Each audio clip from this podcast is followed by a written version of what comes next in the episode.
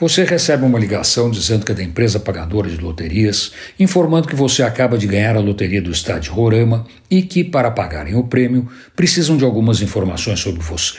No final, informa ainda que para receber o prêmio você precisa fazer um módico depósito de 300 reais, que será devolvido incorporado ao valor do prêmio no momento da transferência da bolada.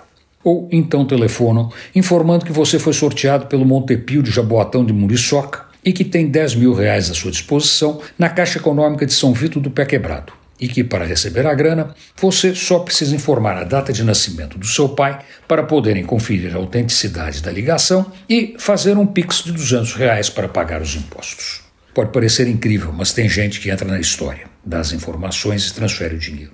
Da mesma forma, várias vezes já entraram em contato comigo para saber se podia ser verdade que o cidadão tinha um saldo esquecido num fundo que ele nunca tinha ouvido falar e que, para receber, era só fazer a transferência de 10% do valor a ser resgatado. Quando eu perguntava se em algum momento tinha tido conta naquela instituição e ele respondia não, eu completava: Se você nunca teve conta, como você vai ter um saldo a seu favor? Mesmo diante do óbvio, teve quem insistiu. Você acha mesmo que é golpe?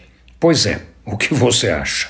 A turma que atua nesse ramo é competente. Conheço bem mais de uma pessoa que fez depósito para o filho ou para o sobrinho metido num aperto. E conheço quem entregou o cartão de crédito, convencido de que era o banco que estava pedindo. Cuidado, o que não falta são golpes bem dados. Antes de agir, pense se o pedido tem lógica. Antônio Penteado Mendonça, para a Rádio Dourado e crônicasdacidade.com.br.